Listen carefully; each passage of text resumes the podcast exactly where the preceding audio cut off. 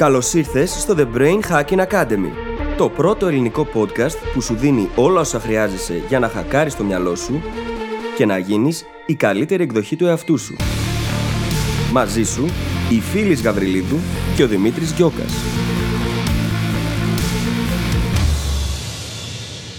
Γεια σου Brain Hacker και καλώς ήρθες στο καινούριο επεισόδιο του The Brain Hacking Academy. Αυτό το επεισόδιο πραγματεύεται ένα από τα αγαπημένα μου θέματα, το θέμα της μνήμης. Γενικά, όπως έχεις καταλάβει, έχουμε ιδιαίτερο πάθος σε ό,τι αφορά τον εγκέφαλο και τους τρόπους με τους οποίους λειτουργεί και μπορεί να μας βοηθήσει να δημιουργήσουμε τον κόσμο γύρω μας. Η μνήμη λοιπόν είναι ένα από τα σημαντικότερα πράγματα γιατί η μνήμη σημαίνει ταυτότητα. Είναι όλα εκείνα που μας καθιστούν αυτό που είμαστε. Στο επεισόδιο λοιπόν που ακολουθεί θα μας ακούσει να συζητάμε με τον Δημήτρη τόσο για το κομμάτι της επιγενετικής, του τι δηλαδή μπορούμε να κάνουμε έτσι ώστε να επηρεάσουμε τον τρόπο με τον οποίο λειτουργεί ο εγκέφαλος για να έχει τις καλύτερες δυνατές γνωστικές επιδόσεις. Μεταξύ άλλων αυτό αφορά τον ίδιο μας τον ύπνο, την διατροφή μας, τον τρόπο που σκεφτόμαστε, τη διαχείριση άγχους και θα σου δώσουμε τις πιο αποτελεσματικές τεχνικές απομνημόνευσης που υπάρχουν. Τα παλάτια της μνήμης, τα mental markers και θα συζητήσουμε για ποιο λόγο όλα αυτά είναι πολύ αποτελεσματικά και τι μπορείς να κάνεις για να αρχίσεις να θυμάσαι πολύ περισσότερα σε πολύ λιγότερο χρόνο. Λοιπόν, σου εύχομαι καλή ακρόαση και θα χαρώ να διαβάσω και το σχόλιο σου, έτσι. Θα χαρώ να δω το review σου στο iTunes ή στο Stitcher ή στο Podbean και να μας βοηθήσεις έτσι να διαδώσουμε το μήνυμά μας σε ακόμα περισσότερο κόσμο. Καλησπέρα, φίλης. Καλησπέρα, Δημήτρη. Τι κάνεις, πολύ ενέργεια έχεις σήμερα. Έχω πάρα πολύ ενέργεια και δεν ξέρω τι να την κάνω, οπότε ηχογράφηση Να τη νομίζω ήρθε βγάλεις την στο κατάλληλη επεισόδιο, στιγμή. φυσικά. να τη βγάλεις στο επεισόδιο. Ναι. Ξεκινήσαμε την κλίση και εγώ μπήκα χορεύοντας και ο Δημήτρης είχε μείνει να με κοιτάει. Ξέρετε, συνήθως ξεκινάμε καθιστή, μετά χορεύουμε και μετά ηχογραφούμε, αλλά η φίλης ξεκίνησε νωρίτερα σήμερα. Είπα να αλλάξω λίγο τη σειρά. Έτσι, γιατί το μυαλό αρέσκεται στα καινούργια και, τα... και τις αλλαγές; Όχι ότι δεν χορέψαμε και πριν την ηχογράφηση πάλι. Εννοείται, εννοείται. εννοείται. Αλλά κρύβε λόγια, κρύβε λόγια. Στο τέλος θα, θα μας δουλεύουν. Λοιπόν, σήμερα θα θέλαμε να ξεκινήσουμε κάτι που έχουμε πει στο παρελθόν, που είναι να διαβάζουμε κάποιες από τις κριτικές σας που μας αρέσουν πάρα πάρα πολύ και μας κάνουν να, να χαιρόμαστε πάρα πάρα πολύ και ξέρουμε πόσο σημαντική είναι η χαρά, έτσι δεν είναι; Πάρα πολύ σημαντική και ανυπομονώ να το ακούσω ξανά. Τέλεια. Λοιπόν, αυτή είναι μια κριτική από τη Μαρία Νενάδη στο iTunes, 5 αστέρια. Μαρία, με σε τίτλο, ευχαριστούμε πάρα πολύ. με τίτλο Υπέροχο The Brain Hacking Academy. Και η κριτική λέει Αυτά τα πολύτιμα διαμαντάκια που μπορείς να παρακολουθήσεις ανά πάσα στιγμή. Φίλοι και Δημήτρη, σας ευχαριστούμε που μοιράζεστε τόσο απλόχερα και με τέτοιο κέφι τις γνώσεις και τις εμπειρίες σας. Κάνετε το κατόρθωτο να φαίνεται τόσο απλό. Είναι πολύ σημαντικό να ακούς πώς αντιμετώπισε κάποιος σε πραγματικές συνθήκες τις δυσκολίες που ίσως αντιμετωπίζεις και εσύ. Μικρά και μεγάλα μυστικά για να πιστείς πως αν το αποφασίσεις, γίνεται. Έτσι είναι. Hashtag γίνεται. Hashtag γίνεται, λες. Πίτερ Οικονομίδης υπάρχει ήδη. Αχ, άμα το. Αν μας ακούσει κάποια στιγμή, σε αγαπάμε. Πολύ ωραία κριτική, Μαρία. Σε ευχαριστούμε πάρα πολύ. Επίσης, η Μαρία έχει φτιάξει και κάποια εκπληκτικά post στο Facebook για το Brain Hacking Academy. Εξαιρετικά. Η Μαρία είναι καλλιτέχνηδα, οπότε ζωγραφίζει και την ώρα που ζωγραφίζει ακούει εμάς και βγάζει φωτογραφία το σκηνικό μαζί με εμάς, το podcast δηλαδή στο κινητό της. Και είναι πάρα πολύ ωραίες φωτογραφίες. Ευχαριστούμε πάρα πολύ. Ναι, Μαρία, σε ευχαριστούμε πάρα πολύ. Θα σε χρήσουμε Brain Hacking Academy Ambassador, νομίζω. το πας πολύ καλά. Και γενικά, παιδιά, κάντε μας κριτικές και πιθανότατα θα τις διαβάσουμε στον αέρα και τις δικές σας, οπότε τις περιμένουμε. λοιπόν. Πάμε στο επεισόδιο. Πάμε στο επεισόδιο. Δεν ξέρω γιατί η φίλης γελάει χερέκακα. Δεν ξέρω τι θα σας κάνει. Δεν ήταν χερέκακο, ήταν μεγάλη χαρά. Βγήκε με λάθος τρόπο γιατί μιλάμε για τη μνήμη. Πάλι χερέκακο, πρόσεχε. ναι. Λοιπόν, σήμερα μιλάμε για τη μνήμη. Και για όσους ξέρετε και τη φίλη πριν ξεκινήσουμε το podcast, η μνήμη είναι ένα από τα πιο σημαντικά αντικείμενα τα οποία καλύπτει στο υλικό της. Σωστά; ναι, είναι. Και γιατί, γιατί η μνήμη είναι ταυτότητα. Είναι πάρα πολύ σημαντική για όλους. Χωρίς αυτήν δεν είμαστε αυτό που ειμαστε Η μνήμη μας καθορίζει. Και για πάρα πολλούς ανθρώπους αποτελεί πρόβλημα. Ναι. Ξαναλέω ότι πάντα όταν λέω πρόβλημα, τη λέξη πρόβλημα, βάζω εισαγωγικά, δεν φαίνομαι, αλλά δεν πιστεύω στα προβλήματα. Πιστεύω ότι υπάρχουν πάντα ενίγματα. Που είναι τόσο ωραίος τρόπος να το, να το πεις. Και αλλάζει απευθείας τον τρόπο που το μυαλό σκέφτεται. Γιατί το ένιγμα έχει πάντα κάποια λύση και ψάχνεις να τη βρεις και έχει ενδιαφέρον, ενώ το Ναι, πρόβλημα δεν έχει. Συμφωνώ απόλυτα. Και επίσης, ε, επίσης πάνω σε αυτό, ε, εγώ αυτό που βαφτίζω πρόβλημα, γιατί εγώ το χρησιμοποιώ τη λέξη αντίθετα με σένα, είναι όταν κάποιος παίρνει ένα ένιγμα Μμ. και θεωρεί ότι δεν μπορεί να κάνει τίποτα γι' αυτό και το ανάγει όλο στον εαυτό του. Και είναι σημαντικό για μένα να λέμε ότι κάθε φορά που χρησιμοποιούμε τη λέξη πρόβλημα, ειδικά σε τέτοιου είδους καταστάσεις, είναι όλο στο χέρι μας. Ναι. Είναι ένα πρόβλημα που είναι στο χέρι μας να αλλάξουμε. Δεν είναι ένα πρόβλημα που έχουμε και δεν μπορούμε να κάνουμε τίποτα γι' αυτό. Ακριβώς. Και είναι πολύ ωραίος διαχωρισμός αυτός. Γιατί αν αρχίσεις και βλέπεις τα προβλήματά σου σαν ενίγματα, πάβεις να τα εσωτερικεύεις και να λες: Αμάν, εγώ έχω το πρόβλημα. Και αρχίζει και γίνεται ξαφνικά κάτι το οποίο το μυαλό σου μπορεί να λύσει και του δίνεις το OK να το λυσει να βρει τρόπο. Μμμ. Και η μνήμη είναι ένα από αυτά. Ναι. Είναι από τα σημαντικότερα κιόλας. Γιατί πραγματικά είναι από, τις πιο συχνέ, από τα πιο συχνά πράγματα που ακούω από τον κόσμο. Το έχω πάρα πολύ κακή μνήμη. Δεν θυμάμαι με τίποτα. Είναι από τα μεγαλύτερα μου προβλήματα ακόμα πολλές φορές. Όσο περνάνε τα χρόνια, όλο και ξεχνάω. Αμάν, Πω, πω, ναι. έχει ξεκινήσει το Alzheimer. Ή κά- κάτι τέτοιες ατάκες τις ακούς πάρα πολύ συχνά. Και αν ε, είσαι και συντονισμένος στο να το παρατηρείς, βλέπεις και πόσο συχνό είναι το φαινόμενο. Ναι, ναι. Πόσοι άνθρωποι το πιστεύουν αυτό και το λένε πραγματικά στον εαυτό τους και το πιστεύουν ότι έτσι είναι. Αλλά θα πω κάτι που το λέω πάντα. Δεν υπάρχει καλή και κακή μνήμη. Υπάρχει εκπαιδευμένη και ανεκπαίδευτη. Και δεν έχουμε μάθει ποτέ πώς να απομνημονεύουμε. Στην αρχαιότητα και λίγο αργότερα, μέχρι και το Μεσαίωνα, λίγο πριν έρθει ο Γουτεμβέριος και αλλάξουν όλα τα δεδομένα, οι άνθρωποι διδάσκονταν πώς να απομνημονεύουν. Ήταν στα βασικά, στη βασική ύλη όσων διδάσκονταν από τους δασκάλους τους. Γιατί σκέψω ότι τότε δεν είχαν όλα αυτά τα δεκανίκια που έχουμε εμείς τώρα, υπολογιστές, βιβλία, σημειωματάρια, όλο αυτό το πανικό, όλα αυτά δεν υπήρχαν. Ήσουν μοναχός και για να βρεις ένα βιβλίο που ήταν μοναδικό το πιθανότερο, έπρεπε να ταξιδέψεις μήνες ολόκληρους χιλιόμετρα μακριά, να πας σε εκείνο το μοναστήρι, στο οποίο τη βιβλιοθήκη υπήρχε το βιβλίο και είχες αυτήν και μόνο τη μοναδική ευκαιρία να το απομνημονεύσεις, γιατί αλλιώς δεν θα το ξανάβλεπες ποτέ.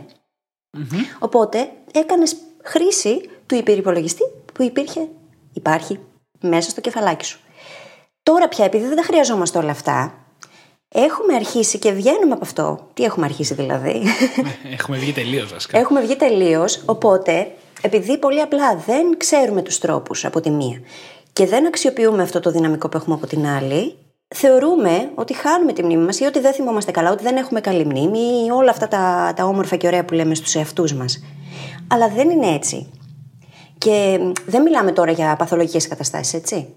Γιατί όντως αυτές υπάρχουν. Υπάρχουν άνθρωποι ανάμεσά μας, οι οποίοι πάσχουν από άνοια, από Αλσχάιμερ. Δεν μιλάμε για αυτές τις καταστάσεις. Ναι. Παρ' όλα αυτά, ακόμα και εκεί, υπάρχουν πράγματα που μπορεί κανείς να κάνει.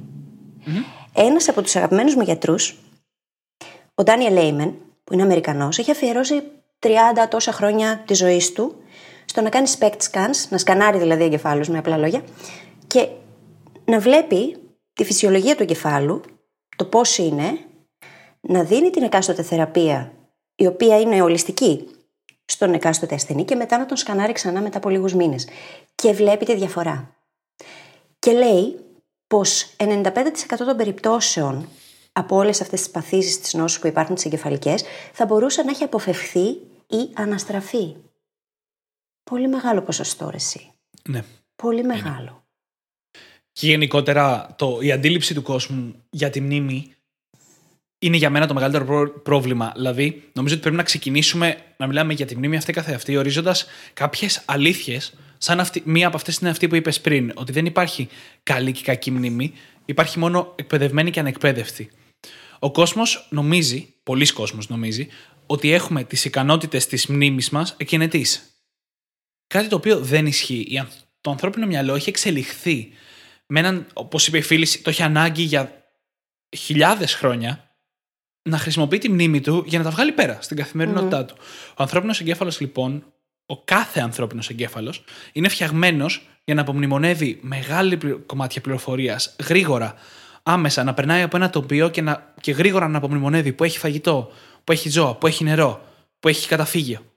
Είμαστε όλοι φτιαγμένοι να έχουμε εκπληκτική μνήμη. Οπότε δεν τίθεται θέμα, Α, κοίτα, αυτόν έχει εκπληκτική μνήμη, εγώ δεν έχω. Αυτό είναι μόνο γιατί αυ- του αλλού η μνήμη, αυτό που θεωρούμε ότι έχει καλύτερη από εμάς, είναι κάπως πιο εκπαιδευμένη. Με τον έναν τρόπο ή με τον άλλον. Και αυτό πολλές φορές είναι και παρανόηση που γίνεται με τους πρωτοθλητές μνήμης. Νομίζουμε ότι είναι τίποτα genius που ήρθαν στον κόσμο με καταπληκτικές δυνατότητες απομνημόνευσης. Και είναι απλά άνθρωποι σαν και εμένα και σένα που εξασκήθηκαν πολύ. Και Ναι. μπορούν και κερδίζουν το πρωτάθλημα. Ναι. Έχω γράψει και ένα σχετικό άρθρο. Όποιος θέλει μπορεί να το διαβάσει από τις σημειώσεις. Και μιλάμε για ρεκόρ που φαντάζουν απίστευτα, εξωπραγματικά Ναι, ναι, ναι, έτσι. ναι. Να απομνημονεύεις μία τράπουλα σε λιγότερο από ένα λεπτό, να απομνημονεύεις χίλια ψηφία σε λιγότερο από μία ώρα. Ναι. Μιλάμε για εξωπραγματικά πράγματα, τα οποία όμως οι ίδιοι πρωταθλητές μνήμης θα σου πούνε ότι μπορεί να τα κάνει οποιοδήποτε. ναι, έτσι. Και αυτό, έγινε, και αυτό έγινε στον Joshua Foer, τον συγγραφέα του Χορεύοντας με τον Einstein, Moonwalking with Einstein, ο οποίος ήταν ένας ρεπόρτερ, ο οποίος πήγε να καλύψει ένα τέτοιο πρωτάθλημα. Τον ενδιέφερε το αντικείμενο και τον πλησιάσανε και άνθρωποι εκεί και του είπανε: Μπορείς να το κάνεις κι εσύ. Και την επόμενη χρονιά, ένας φυσιολογικός άνθρωπος, σαν όλους μας, την επόμενη χρονιά κέρδισε το Παγκόσμιο Πρωτάθλημα Μνήμης. Όχι, αν όχι το Παγκόσμιο, το Αμερικάνικο. Νομίζω το Αμερικάνικο. Μ, ναι, νομίζω το Αμερικάνικο ήταν. Νομίζω το Αμερικάνικο. Και αν τον ακούσετε στο TED Talk που θα βρείτε στις σημειώσεις της εκπομπής, θα δείτε ότι λέει και ο ίδιος ότι στην αρχή ξεκίνησε έτσι, άρχισε να κάνει εξάσκηση, πώς δούλεψε με τον ε, coach του. Τα λέει αυτά, δεν τα λέει στο TED; Νομίζω πως. Ή εγώ τα θυμάμαι από το βιβλίο. Νομίζω πως, νομίζω πως ναι. και περιγράφει όλη τη διαδικασία και πώς τελικά είδε πως όντως αυτοί οι άνθρωποι δεν είναι savants όπως τους λέει, άνθρωποι με υπερφυσικές δυνατότητες. Είναι άνθρωποι σαν εμένα και σένα. Και μάλιστα, αν μιλήσεις με πρωταθλητές μνήμης, θα σου πούνε ότι και εκείνοι έχουν τη δική μας μνήμη. Και εκείνοι ξεχνάνε. Έτσι, υπάρχουν τεχνικές, αλλά εντάξει, όλοι είμαστε άνθρωποι και δεν τις εφαρμόζουμε πάντα. Άλλοτε τρέχουμε σαν τρελοί, άλλοτε έχουμε άγχος. Είναι φυσιολογικά όλα αυτά. Είναι φυσιολογικό το να ξεχνάμε, είναι φυσιολογικό το να θυμόμαστε, είναι όλα φυσιολογικά. Και μια πεποίθηση την οποία θέλω να, στην οποία θέλω να επιτεθούμε αυτή τη στιγμή είναι ότι όσο γυρνάμε, όσο μεγαλώνουμε, ξεχνάμε περισσότερο. Είναι για μένα η χειρότερη, η πιο καταστροφική πεποίθηση που έχει ο κόσμος και επηρεάζει τους ανθρώπους σε όλους τους τομείς της ζωής τους. Ξέρουμε πλέον από τους επιστήμονες που ασχολούνται με αυτό το κομμάτι ότι η νευρογένεση, το να δημιουργούνται δηλαδή καινούργιοι νευρώνες, είναι μια διαδικασία που διαρκεί μέχρι και την τελευταία μέρα της ζωής μας. Ο εγκέφαλος δημιουργεί συνεχώς καινούριους νευρώνες, καινούργια κύτταρα δηλαδή. Συνεχώς. Που σημαίνει ότι μαθαίνει συνεχώς, αναπλάθεται, είναι πλαστικός, αλλάζει συνεχώς, απορροφάς συνεχώς καινούργια πράγματα και αυτό δεν τελειώνει ποτέ. Ποτέ. Ενώ παλιά νομίζαμε ότι αυτό σταματάει γύρω στην ηλικία των 25, έτσι. Ναι, ναι, ναι. ναι. έτσι αυτή είναι η πεποίθηση που έχει ο κόσμος. Ναι. Εξού και το όσο περνάνε τα χρόνια ξεχνά όλο και περισσότερα. Δεν είναι ακριβώς έτσι και είμαστε εδώ τώρα λίγο για να κάνουμε debunk αυτό τον μύθο. Ναι. Και γιατί τον δημιουργήθηκε αυτός απομυθοποιήσουμε. ο μύθος, Γιατί νομίζω είναι σημαντικό. Η επιστήμη δεν άρχισε να ασχολείται με αυτό σήμερα. Στο παρελθόν, λοιπόν, παρατηρήσανε οι επιστήμονες μια μεγάλη πτώση στη δημιουργία νέων νευρώνων μετά τα 25. Και έτσι βγήκε ο μύθος ότι κάτι δεν πάει καλά μετά τα 25, σταματάμε, οπότε αρχίζει και χειροτερεύει η λειτουργία του εγκεφάλου μας. Αυτό που αποδείχθηκε όμως πιο πρόσφατα είναι ότι μετά τα 25 μπορούμε να δημιουργήσουμε κανονικότατα πολλούς νευρώνες, αλλά πρέπει η διαδικασία αυτή να γίνει συνειδητά. Δηλαδή, κάθε φορά που μαθαίνουμε κάτι καινούριο, κάθε φορά που χρησιμοποιούμε τον εγκέφαλό μας δημιουργικά για να λύσουμε δηλαδή προβλήματα και πρέπει να σχηματίσουμε νέες συνδέσεις κτλ. Τότε ο εγκέφαλός μας θα δημιουργήσει κανονικότατα τα, τα κύτταρα που απαιτούνται για να υποστηρίξει αυτή τη λειτουργία ανεξαιρέτως ηλικίας. Το ξέρεις ότι κάνω εθελοντισμό και κάθε Δευτέρα είμαι σε ένα καπί, έτσι; Ναι, εγώ το ξέρω. Το κοινό μας δεν το Λοιπόν. ξέρει, νομίζω. Ε, είμαι σε μια πολύ ωραία ομάδα που λέγεται Διαβασέ μου και κάθε εβδομάδα πηγαίνω στο καπί. Είμαστε γύρω στα 18 με 19 άτομα αυτή τη στιγμή και είναι άνθρωποι όλοι από 55 και άνω. Ε, νομίζω η μεγαλύτερη κυρία είναι 83. Και συζητάμε. Μέσα σε όλες αυτές τις συζητήσεις που έχουμε κάνει τα τελευταία δύο χρόνια, τους έχω δώσει αρκετά tips. Και πολλές φορές έχει τύχει να μου πούνε: Βρε κορίτσι μου, να σε καλά. Μου είπες αυτό και το κάνω και θυμάμαι τώρα. και μπορεί να ήταν αυτό η κυρία Μαρούσα, η οποία είναι, ξέρω εγώ, 75 χρονών. Και έλεγε μέχρι πρώτη ότι αχ, δεν θυμάμαι και ξεχνάω. Και το κάνει και θυμάται. Είναι όλα πάρα πολύ σχετικά. Είναι στο μυαλό μας ένα πολύ μεγάλο ποσοστό τουλάχιστον από όλα αυτά. Και είναι και στο χέρι μας να τα αλλάξουμε. Και επειδή στις μέρες μας η ίδια η επιστήμη μας έχει αποκαλύψει ότι υπάρχει και η επιγενετική, με την οποία οι επιστήμονες ασχολούνται εδώ και κάποιες δεκαετίες. Που επιγενετική σημαίνει ότι δεν είναι τα γονίδια μας αυτά καθ' αυτά μόνο που καθορίζουν τη ζωή μας, το πώς ε, θα ζήσουμε, τις ασθένειες που θα εκδηλωθούν και όλα αυτά, αλλά και ο τρόπος που ζούμε. Ναι. Αλληλεπιδρούμε, τρεφόμαστε, ασκούμαστε, αναπνέουμε, επικοινωνούμε. Όλα αυτά τα πράγματα παίζουν πάρα πολύ σημαντικό ρόλο. Πριν σε αφήσω να το αναλύσεις, νομίζω Ναι. ότι το κοινό μας θα καταλάβει το παράδειγμα με την παχυσαρκία. Όλοι νομίζω ξέρουμε ότι όταν ε, οι γονείς ενός παιδιού είναι αρκετά υπέρβαροι και παχύσαρκοι, είναι, έχει αυξημένες πιθανότητες παχυσαρκίας και το παιδί. Η παχυσαρκία όμως δεν είναι γενετικό χαρακτηριστικό. Α, Θα μπορούσαν ε, άνετα με καλύτερη διατροφή και γυμναστικοί συγκεκριμένοι άνθρωποι να είναι πιο αδύνατοι. Αυτό, αυτό ακριβώς είναι ένα παράδειγμα επιγενετικής, όπου η συμπεριφορά με την οποία ζούμε και η κατάσταση στην οποία διατηρούμε το σώμα μας περνάει στα γονίδια μας, τα επηρεάζει και μπορεί να συνεχιστεί μάλιστα και στις επόμενες γενιές. Οπότε να υπάρχει, ας πούμε, αυξημένη προδιάθεση. Αυτό όμως δεν σημαίνει ότι οι επόμενες γενιές δεν μπορούν να σπάσουν τον κύκλο και να το αντιστρέψουν. Ακριβώς, γιατί είναι επιγενετική. Ναι, Μπορούν να, πα- να αλλάξουν τα γονίδια τους με τη συμπεριφορά τους. ακριβώς. Και είναι μεγάλο ποσοστό που παίζει ρόλο εκείνο της επιγενετικής, έτσι. Δηλαδή, αν εγώ τρέφομαι τελείως λάθος, οπότε υποσυτίζω στην ουσία τον οργανισμό μου και τον εγκέφαλό μου. Δεν ασκούμε καθόλου. Έχω αυξημένο βάρος, γιατί και αυτό παίζει ρόλο στις εγκεφαλικέ και γνωστικές μας λειτουργίες. Ε, γενικά δεν προσέχω τον εαυτό μου, δεν κοιμάμαι, ε, πίνω πολύ, κάνω καταχρήσεις, ξενυχτάω Δεν πίνω πάρα νερό. πολύ. Δεν Δεν, πίνω πίνω. νερό. Τρομερό πολύ για μεγάλο το μυαλό, κομμάτι. παιδιά. Δεν αναπνέω σωστά πολλές φορές, γιατί δεν οξυγονώνει το εγκέφαλος. Το οξυγόνο είναι τροφή για το σώμα και το μυαλό και δεν το συνειδητοποιούμε πολλές φορές γιατί είναι δεδομένο. Όλα αυτά τα πράγματα παίζουν ρόλο. Αν έχω αυξημένο άγχος στη ζωή μου και όλα αυτά θα τα συζητήσουμε λίγο πιο αναλυτικά σε αυτό το επεισόδιο. Γιατί πρέπει να καταλάβουμε όλοι ότι το να αρχίσουμε να έχουμε φθίνουσα μνήμη δεν είναι καταδίκη. Πολλά από τα πράγματα που μας οδηγούν εκεί είναι στο δικό μας χέρι και μπορούμε να κάνουμε πάρα πολλά πράγματα για να αντιστρέψουμε την κατάσταση, να βοηθήσουμε το σώμα και τον εγκέφαλό μας να... πώς να το πω... να επανέλθει στα φυσιολογικά του τέλος πάντων. Οκ, Ναι, μπορούμε και να εδώ- κάνουμε πάρα πολλά πράγματα. Ναι. Και εδώ νομίζω ταιριάζει πάρα πολύ να μιλήσουμε για το φαινόμενο του πυγμαλίωνα. Μμμ.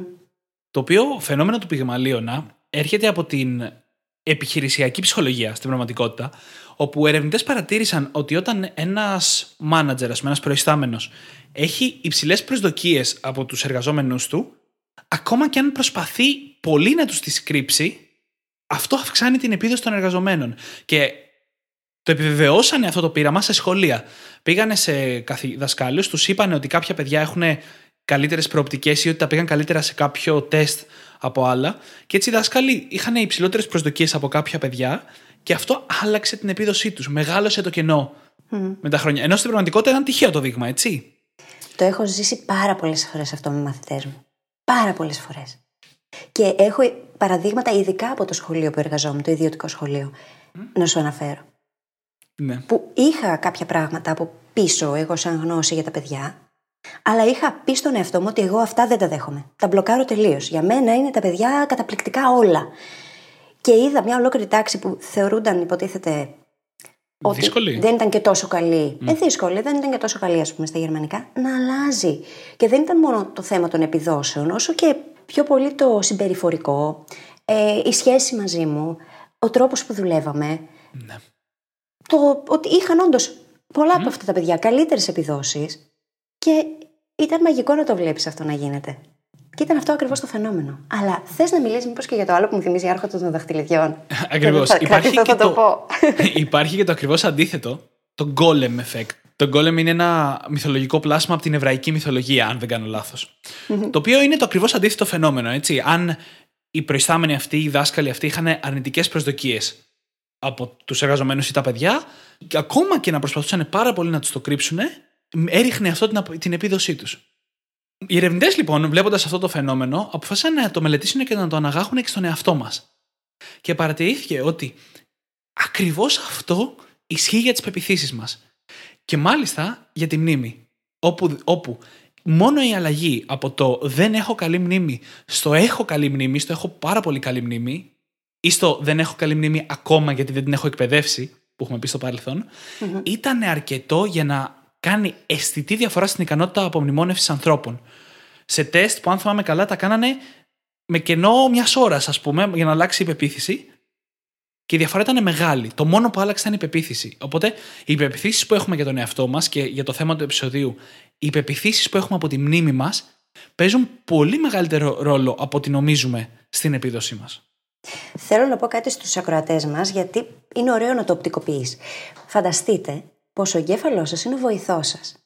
Και κάνει για σας τα πάντα. Το έχουμε πει νομίζω και στο πρώτο μας επεισόδιο αυτό. Κάνει για σας τα πάντα. Το mindset, οι πεπιθήσεις, είναι οι εντολές που καταχωρούμε και πολλές φορές επαναλαμβάνονται στον αυτόματο. Γιατί έχουμε συνηθίσει τόσο πολύ να τις πιστεύουμε που γίνονται η πραγματικότητά μας. Ό,τι εντολή καταχωρήσουμε όμως, ο βοηθός μας, δηλαδή ο εγκέφαλός μας, θα πάει και θα την κάνει πράξη. Αν εγώ του λέω δεν έχω καλή μνήμη, τον προγραμματίζω να μην έχει καλή μνήμη, να μην προσπαθεί, να παρατηρεί εκείνες τις περιπτώσεις στι οποίες ξέχασα κάτι και όλα αυτά τα όμορφα και ωραία. Αν εγώ από την άλλη αρχίσω και του λέω ότι δεν έχω καλή μνήμη ακόμα, αλλά κάθε μέρα γίνεται η μνήμη μου όλο και καλύτερη.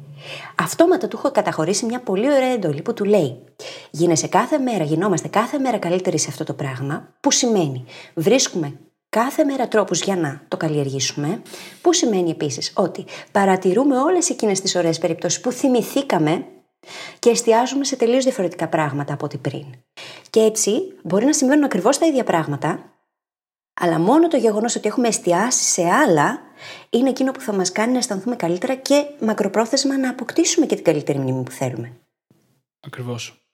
Και εδώ νομίζω κολλάει πάρα πολύ το γιατί η μνήμη είναι τόσο σημαντική. Δηλαδή, έχουμε ήδη μιλήσει για αρκετά πράγματα στα επεισόδια και θα μιλήσουμε για πολλά ακόμα. Αλλά προσωπικά τουλάχιστον πραγματικά πιστεύω ότι το να βελτιώσουμε τη μνήμη μας είναι από τα σημαντικότερα πράγματα που μπορούμε να κάνουμε. Και αυτό ισχύει γιατί θα χρησιμοποιήσω ένα παράδειγμα που χρησιμοποιεί ο Τζόναθαν Λεβί στο αρκετά πετυχημένο κόρς του για τη μνήμη, το Become a Super Learner. Όπου λέει ότι η είσοδος της πληροφορίας είναι σαν νερό που έρχεται από μία μάνικα. Έτσι. Είμαστε σε μια εποχή που μαθαίνουμε όλο και περισσότερα. Έχουμε άπειρη πληροφορία να έρχεται σε εμάς από όλες τις πηγές, τηλεόραση, ίντερνετ κτλ. Οι απαιτήσεις της ζωής μας είναι μεγαλύτερες από ό,τι στο παρελθόν. Οπότε η είσοδος έτσι είναι περισσότερη, το νερό που έρχεται είναι περισσότερο και ειδικά η ικανότητα απομνημόνευσης είναι το χωνί, το οποίο, το οποίο μας επιτρέπει να πάρουμε αυτή την πληροφορία, αυτή τη γνώση και να την περάσουμε στον εγκέφαλό μας, στη, στη μακροπρόθεσμη μνήμη μας. Είναι λοιπόν σημαντικό να βελτιώσουμε αυτό το χώνι, να το μεγαλώσουμε, να το ενισχύσουμε για να μπορεί να χειριστεί όλη αυτή την πληροφορία. Ειδικά όσο μαθαίνουμε να μαθαίνουμε καλύτερα, ε. mm Και να φιλτράρουμε έτσι όλη αυτή την πληροφορία ώστε να κωδικοποιηθεί και να αποθηκευθεί σωστά στη μακροπρόθεσμη μνήμη. Ακριβώς. Να μιλήσουμε λίγο για τα στάδια και πώς λειτουργεί η μνήμη. Ναι, νομίζω, νομίζω ότι είναι η ώρα να πούμε λίγο στο, στη μνήμη αυτή καθεαυτή. Ωραία. Σύμφωνα με τους επιστήμονες λοιπόν έχουμε τρία είδη μνήμης. Την ενεργό μνήμη, τη βραχύχρονη και τη μακροπρόθεσμη. Πολλές φορές η ενεργός και η βραχύχρονη ταυτίζονται στη βιβλιογραφία. Η ενεργός είναι εκείνη που είναι και αυτό που λέει η λέξη. Κάνει ενεργητικά πράγματα εκείνη την ώρα με τις πληροφορίες που έρχονται από το περιβάλλον.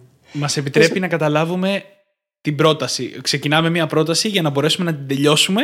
Αυτό που μας κρατάει είναι η ενεργός μνήμη. Μετά έχουμε τη βραχυπρόθεσμη, η οποία έχει κάποιες θέσεις. Από την ενεργό λοιπόν παίρνουμε τις πληροφορίες, τις οποίες ταυτόχρονα επεξεργαζόμαστε όμως, και στη βραχύχρονη μνήμη έχουμε μετά κάποιες θέσεις οι οποίες ας πούμε ότι κρατάει κάθε πληροφορία ή το κάθε bit πληροφορίας. Γιατί μπορεί να είναι και ένα σύνολο, έτσι, να μην είναι απλά μία λέξη, να είναι ολόκληρες προτάσεις, να είναι κάτι πολύ περισσότερο. Και οι θέσεις αυτές είναι 7 συμπλην 2 κάθε φορά. Ανάλογα με το τι κάνουμε σε αυτές τις δύο πρώτες μνήμες, ακολουθεί και η καταχώρηση, η αποθήκευση στη μακροπρόθεσμη μνήμη. Είναι πολύ σημαντικό λοιπόν το στάδιο της κωδικοποίησης και της αποθήκευσης, που είναι τα πρώτα δύο στάδια της μνήμης. Το τρίτο είναι η ανάκληση, αλλά εκείνη γίνεται πια από την μακροπρόθεσμη, εφόσον έχουν καταχωρηθεί σωστά οι πληροφορίες που θέλουμε. Εκείνα που μας ενδιαφέρουν όμως πολύ, όταν μιλάμε για αυτό το χωνί και πώς να το βελτιώσουμε, είναι το στάδιο της κωδικοποίησης και της αποθήκευσης. Αν γίνουν σε εκείνη τη φάση τα πράγματα σωστά, με τον κατάλληλο τρόπο για εμάς, τότε η ανάκληση θα είναι κάτι πάρα πολύ απλό και εύκολο. Ναι. Και είναι ακόμα πιο σημαντική αυτή η κωδικοποίηση και αποθήκευση, δηλαδή η διαδικασία της απομνημόνευσης από ό,τι νομίζουμε, γιατί μακροπρόθεσμη μνήμη είναι οτιδήποτε θέλουμε να θυμόμαστε ένα λεπτό μετά και πάνω. Και εγώ πέρασα χρόνια νομίζοντας ότι αν θέλω να θυμάμαι κάτι σε πέντε λεπτά, αυτό είναι βραχυπρόθεσμο. Έτσι, και είναι λογικό να το σκέφτεσαι Ναι, έτσι. Ε, και αν θέλω να θυμάμαι κάτι μεθαύριο, αυτό είναι μακροπρόθεσμο. Αλλά στην πραγματικότητα, μετά ούτε καν ένα λεπτό, μετά από περίπου 45 δευτερόλεπτα, 30 λένε τώρα πια. 30, ακομα πιο κάτω, Ναι. αυτό που παίρνει μπροστά είναι η μακροπρόθεσμη μνήμη. Οπότε, αν μιλάς με κάποιον στο τηλέφωνο και την ώρα που κλείνεται του λες ναι, ναι, τώρα που θα κλείσουμε θα το σημειώσω αυτό που είπαμε και πρόκειται να περάσουν πάνω από 30 δευτερόλεπτα, πρέπει ενεργά να κάνεις τη διαδικασία να το απομνημονεύσεις αυτό στη μακροπρόθεσμη μνήμη σου για να μην το ξεχάσεις. Που σημαίνει ότι είναι κάτι που κάνουμε διαρκώς κάθε μέρα, όλη μέρα. Έτσι. Εμείς εδώ τώρα είμαστε για να αρχίσουμε να το κάνουμε λίγο πιο σωστά, ώστε να θυμόμαστε λίγο περισσότερα. Θες την άποψή μου; Πολύ πιο σωστά. Γιατί δεν Ναι, έχουμε εννοείται. ιδέα να χρησιμοποιούμε τη μνήμη μας αν δεν μάθουμε για το πώς λειτουργεί η μνήμη. Δεν Και το ήθελα να λέω το πω έτσι. από τη δικιά μου εμπειρία, έτσι. το, όχι, όχι. Ξέρεις, εγώ δεν κολλάω μερικές φορές γιατί έτσι το έχω ζήσει εγώ. Δεν είχα ιδέα. Δεν είχα ιδέα. Και ξαφνικά βλέπεις τι μπορεί να ισχύσει για τη μνήμη και λες, Όπα, κάτσε. Ναι. Είναι δεν είναι τεράστια. τυχαίο το ότι λέω ότι θέλω να γίνω Jedi, έτσι. Καθόλου τυχαίο δεν είναι. May the force be with you. It is, my friend. Γιατί το θέμα είναι πως το έχω δει και εγώ στον εαυτό μου. Εγώ δεν είχα ποτέ καμιά εξωπραγματικά καλή μνήμη. Είχα μέτρια μνήμη όπως όλος ο κόσμος. Και κάποια στιγμή άρχισα να εφαρμόζω όλα αυτά τα πράγματα στον εαυτό μου και είπα: Όπα, α, αυτό είναι θησαυρός. Γιατί αν αποδεχτεί κανείς ότι ο εγκέφαλος έχει εξαιρετικές, καταπληκτικές δυνατότητες, όχι οποιοδήποτε εγκέφαλος, ο δικός του εγκέφαλος, δεν υπάρχει ταβάνι. Και μάλιστα θα το δώσω αυτό με αριθμούς, γιατί τους αριθμούς τους αντιλαμβανόμαστε και λίγο έτσι μ, καλύτερα. Υπολογίζεται πως κάθε ένας μόνο ανθρώπινος εγκέφαλος έχει χωρητικότητα μνήμης γύρω στα 2,5 petabytes. Αυτό σημαίνει λοιπόν, Δημήτρη, πως αν θέλαμε να αποθηκεύσουμε ταινίες, εκπομπές, στον δικό σου εγκέφαλο μόνο, θα αποθηκεύαμε γύρω στα 3 εκατομμύρια ώρες. Και αν θα θέλαμε να τα παρακολουθήσουμε όλα αυτά, θα έπρεπε η τηλεόραση να παίζει επί 342 περίπου χρόνια, συνεχόμενα, 24 ώρες το 24ωρο, για να μπορέσουμε να τα δούμε. Είναι, αυτός ο αριθμός είναι ασύλληπτα μεγάλος. Είναι ασύλληπτα. Πολλοί άνθρωποι που λένε, ας πούμε, ότι «Μα δεν πρέπει να διαγράψω μνήμες για να θυμάμαι μετά, είναι περιορισμένη η δυνατότητα αποθήκευσης». Όχι. Και μάλιστα αυτή η αριθμή είναι κατά προσέγγιση και υπάρχει πι- πιθανότητα να είναι και μεγαλύτερη από αυτό. Για έναν εγκέφαλο μιλάμε όμως. Μόνο Ναι. έναν. Μόνο για το δικό σου, φίλε Κροατή. Ναι, Ή φίλε Κροάτρια. ναι, είναι τέλειο. Οπότε, αυτό από μόνο του μπορεί να μας κάνει να αρχίσουμε να σκεφτόμαστε λίγο διαφορετικά. Γιατί τα πράγματα δεν είναι όπως έχουμε συνηθίσει να πιστεύουμε. Και η μνήμη μας έχει πολύ περισσότερες δυνατότητες από αυτές που τις καταλογίζουμε. Και ξέρεις τι, είπες πριν ότι εσύ είχες πάντα στο μυαλό σου ότι έχεις μέτρια μνήμη, φυσιολογική δηλαδή μνήμη, και κάναν τεράστια διαφορά οι τεχνικές όταν τις έμαθες. Στην προκειμένη περίπτωση, εγώ πάντα πίστευα ότι έχω καλή μνήμη. Τα πήγαινα αρκετά καλά στην απομνημόνευση από, από μικρός. Και παρόλα αυτά, μέσω, με τη σωστή πεποίθηση για τη μνήμη μου, γιατί έλεγα Α, έχω καλή μνήμη, όταν έμαθα τις τεχνικές, η διαφορά ήταν απίστευτη, ήταν αδιανόητη. Ακόμα και με τη σωστή πεποίθηση, τον, το, να πάρω τις οδηγίες χρήσης για τη μνήμη, έκανε τεράστια διαφορά. Ναι. Υπέροχο. Είναι μαγικό όργανο. Είναι το καλύτερο που υπάρχει στον πλανήτη. Ωραία. Ο, λοιπόν, ο Daniel Layman λέει πες. ότι πρέπει να καλλιεργήσουμε brain envy. Δηλαδή να λέμε ότι εγώ έχω, θέλω να έχω τον πιο όμορφο εγκέφαλο που υπάρχει. και μας δίνει και τους τρόπους να το κάνουμε αυτό, έτσι. τέλειο. Τι πήγες να πεις; Πήγαινα, όχι, πήγαινα να ξεκινήσω και να μιλήσω για το πρώτο κομμάτι του πώς λειτουργεί η μνήμη μας πρακτικά, που σχηματίζει και την πρώτη τεχνική μνήμη στη στη συνέχεια, έτσι. Έχουμε όλοι ακούσει πολλές φορές για τους τύπους μαθητών, τύπους μάθησης. Αυτοί που μαθαίνουν καλύτερα οπτικά, αυτοί που μαθαίνουν καλύτερα ακουστικά, αυτοί που μαθαίνουν καλύτερα διαβάζοντας και γράφοντας, ή οι κιναισθητικοί, που είναι αυτοί που μαθαίνουν καλύτερα με την κίνηση. Έτσι. Αλλά όλες οι έρευνες, όλες, ούτε καν δεν υπάρχει καμία αμφιβολία για το πώς λειτουργεί ο εγκέφαλό μας, είναι ότι υπάρχει αυτό που λέγεται το picture superiority effect. Το οποίο σημαίνει ότι ο εγκέφαλός μας προτιμάει τις εικόνες. Και είναι λογικό να το σκεφτούμε, έτσι. Από την εξέλιξη ακόμα, ο ανθρώπινος εγκέφαλος έπρεπε να μάθει να αναγνωρίζει τα δηλητηριώδη μούρα από αυτά που τρώγονται, να αναγνωρίζει τα φυτά τα οποία.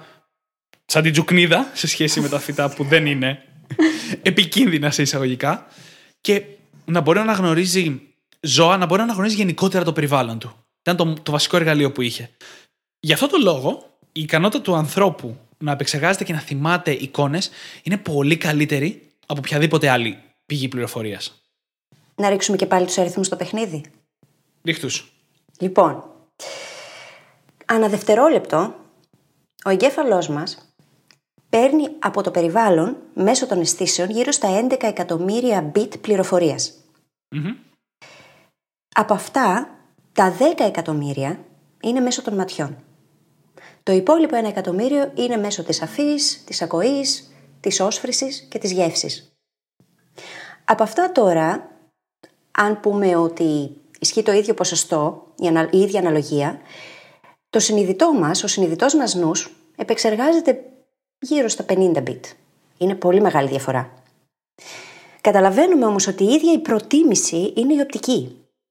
Από προεπιλογή. 10 εκατομμύρια έναντι του ενός. Μα όλες οι αισθήσεις μαζί έναντι της όρασης. Είναι Μ' πάρα αρέσει, πολύ να μεγάλη λέω, η μ' αρέσει διαφορά. να λέω ότι όταν θες να εστιάσεις σε κάτι με τα μάτια, δεν κλείνεις τα αυτιά, αλλά αν θες να ακούσεις κάτι προσεκτικά, κλείνεις τα μάτια. Ναι. Γιατί γίνεται αυτό, για πες.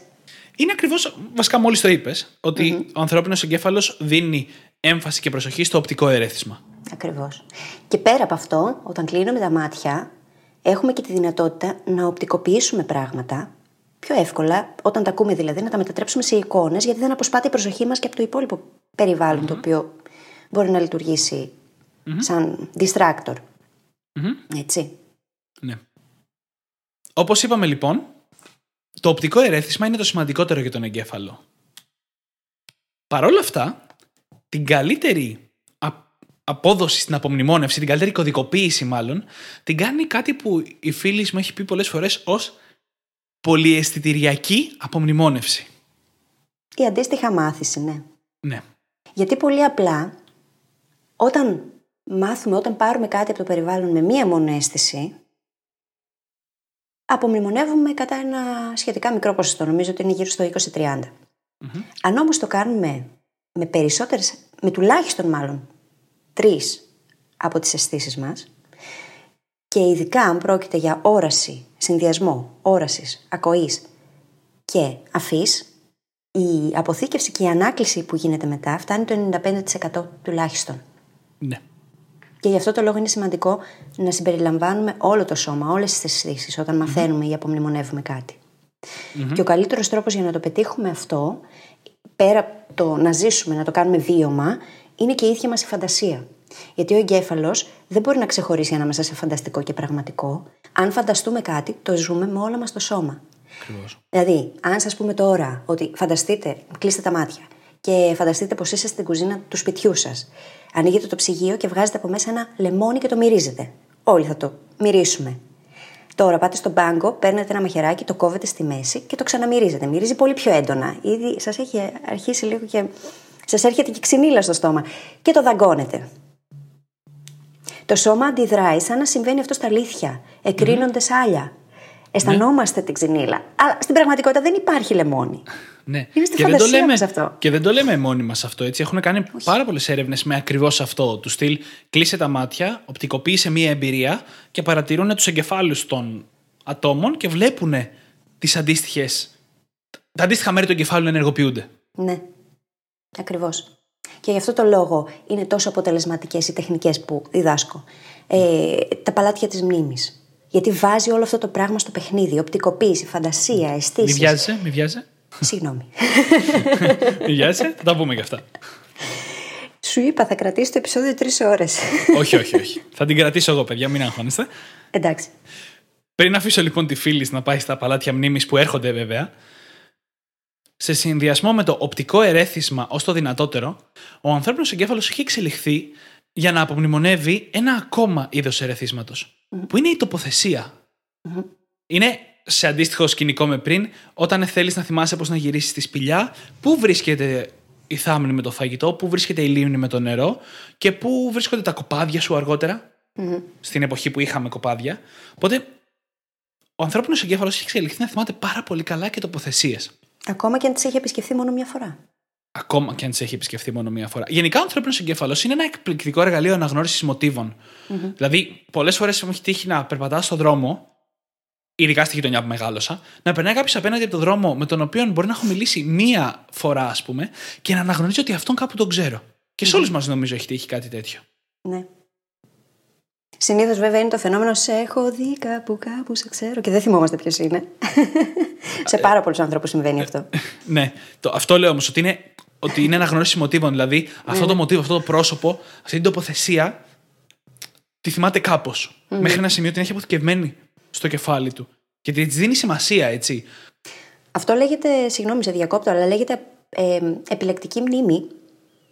Υπάρχει ολόκληρη επιστημονική θεωρία που το υποστηρίζει αυτό και βασίζεται σε πολλή βιβλιο- βιβλιογραφία. Έχω γράψει αυτό και στο, μάλλον γράφω τώρα στο βιβλίο που γράφω. Δεν θα το αναλύσουμε πολύ. Αλλά υπάρχει λόγος. Αποθηκεύουμε κάποια στοιχεία από αυτά που χρειάζονται. Κρίνει ο εγκέφαλος μέχρι ποιο σημείο έχει τα απολύτως απαραίτητα και τα υπόλοιπα τα διαγράφει. Δεν, δεν, δεν τα χρειάζεται Ναι. απλά. Τα αφήνει. Ακριβώς. Οι δύο λοιπόν αυτές προτιμήσεις του εγκεφάλου δημιουργούν τις δύο πολύ βασικές τεχνικές μνήμη. Η πρώτη είναι αυτό που λέγεται visual markers. Βασικά, να δημιουργείς εικόνες για να απομνημονεύεις πράγματα. Να σας δώσω ένα απλό παράδειγμα, έτσι. Αν έχεις να θυμηθείς, φεύγοντας από το σπίτι, να πας στο σούπερ μάρκετ, να πάρεις αυγά, χιλοπίτε, γάλα και να πετάξεις και τα σκουπίδια. Μου είχε τύχει κάποτε αυτό το παράδειγμα. Ακόμα, ακόμα το θυμάμαι και πρέπει να έχει περάσει πάνω από ένας χρόνος. Έτσι. Σε τι εικόνα έχω κάνει τώρα στο κεφάλι μου, έτσι; Πες μου την εικόνα. Μια πολύ αειδιαστική σακούλα σκουπιδιών, η οποία είναι γεμάτη με σαπισμένες χιλοπίτες και αυγά. Και τι άλλο ήταν και το γάλα. Και τρέχουν και γάλατα από παντού και πέφτει κάτω στο πάτωμα. Πω, χαμός. Χαμός. Ναι, αυτό είναι μια εικόνα. Να, μόλις φίλης είπε ένα παράδειγμα πριν πω εγώ το δικό μου παράδειγμα. για το πώς μπορείς να μετατρέψεις πρακτικά λέξεις σε εικόνα. Το δικό μου, η δικιά μου εικόνα που είχα δημιουργήσει για να μην τα ξεχάσω αυτά και τη θυμάμαι ξαναλέω ένα χρόνο αργότερα, ήταν ότι στην, στο σπίτι μου, στο, στο hall του σπιτιού μου, είναι ένας μάγειρας.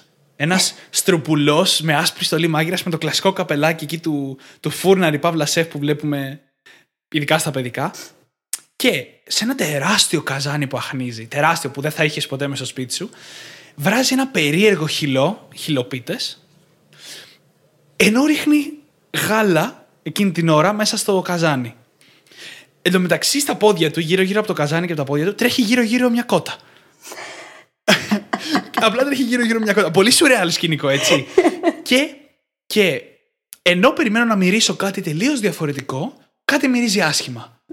Και συνειδητοποιώ ότι σε μια γωνία είναι μια μεγάλη σακούλα σκουπιδιών, η οποία χαλάει λίγο τη μυρωδιά που θα περίμενε να έχει κανείς ένα σκηνικό μαγειρικής. Τώρα, αυτή η εικόνα περιλαμβάνει και τα τέσσερα στοιχεία που έπρεπε να θυμηθώ και ήταν τόσο δυνατή, τόσο σουρεάλ, που ο Γιατί ήταν εγκέφαλο μου ακραία. δεν την έχει ξεχάσει ένα χρόνο αργότερα και δεν την έχω κάνει επανάληψη. Είναι βασικό στοιχείο. Όσο πιο ακραία είναι η εικόνα που θα φτιάξουμε στο στάδιο της κωδικοποίησης και αποθήκευσης, τόσο πιο εύκολα και γρήγορα η μακροπρόθεσμη μνήμη κάνει ένα φρουπ και την απορροφάει. Ναι. Τόσο πιο εύκολα γίνεται. Πρέπει να είναι ακραίο, αστείο, τραγελαφικό, αειδιαστικό, τρομακτικό. Σεξουαλικό. Όλα, όλα, όλα, όλα Βίαιο. τα ακραία. Όλα τα ακραία είναι στο παιχνίδι. Όλα. Και το ίδιο πράγμα ακριβώς ισχύει και για τα παλάτια της μνήμης. Ναι. Καταρχάς, ο ανθρώπινος εγκέφαλος έχει μια τάση προς το καινούριο. Είναι ο λόγος που κάθε φορά που χτυπάει η νέα ενημέρωση στο κινητό μας, πρέπει οπωσδήποτε να κοιτάξουμε γιατί είναι το καινούριο. Δεν ξέρουμε τι είναι. Έτσι, οπότε όταν δημιουργούμε εικόνες, οι οποίες είναι καινούργιες για τον εγκέφαλο, έχει μεγάλη σημασία. Βλέπετε, δεν φαντάστηκα τη μητέρα μου να μαγειρεύει στα μάτια της κουζίνας μια εικόνα γνώριμη σε μένα. Φαντάστηκα έναν μάγειρα που δεν έχω ξαναδεί, ντυμένο πολύ χαρακτηριστικά, με ένα καζάνι που δεν έχω ξαναδεί, σε ένα χώρο που δεν τον έχω συνδυάσει με το φαγητο Ήταν όλα νέα για τον εγκεφαλό μου. Παίζει πάρα πολύ σημαντικό ρόλο αυτό. Γιατί πολύ απλά τα, τα είδη οικία τα κατέχει, οπότε δεν χρειάζεται να τους δώσει σημασία. Τα καινούργια όμως, τα πολύχρωμα, τα αστεία, τα τραγικά, όλα αυτά του αρέσουν. Οπότε, επειδή είναι ένα πεντάχρονο παιδάκι που βαριέται εύκολα, αυτά του τραβάνε την προσοχή και αυτά τα αποθηκεύει. Τόσο Η πρώτη τεχνική λοιπόν, αυτά τα visual markers, ήταν βασισμένα στην οπτική προτίμηση του εγκεφάλου. Με την τοποθεσία, ποια τεχνική προκύπτει, την έχουμε αναφέρει ήδη δύο-τρεις φορές. Η τοποθεσία. Καταρχάς, είναι πολύ εύκολο για τον εγκέφαλο να αποθηκεύσει, να θυμάται οποιαδήποτε τοποθεσία. Και εξηγήσαμε για ποιο λόγο συμβαίνει αυτό. Γι' αυτό δεν είναι τυχαίο, ας πούμε, το ότι όλοι έχουμε πάει κάποια στιγμή σε ένα καφέ, θυμόμαστε ακριβώς πώς ήταν η διαρρύθμιση του χώρου. Μπορεί να μην θυμόμαστε ποιον έχουμε δει εκεί, αλλά θυμόμαστε πώς ήταν ο χώρος. Ακόμα και αν τώρα ενεργά δεν μπορούμε να το θυμηθούμε. Με το που θα ξαναπάμε εκεί, ξέρουμε ακριβώς πού είναι τι. Δεν είναι τυχαίο αυτό.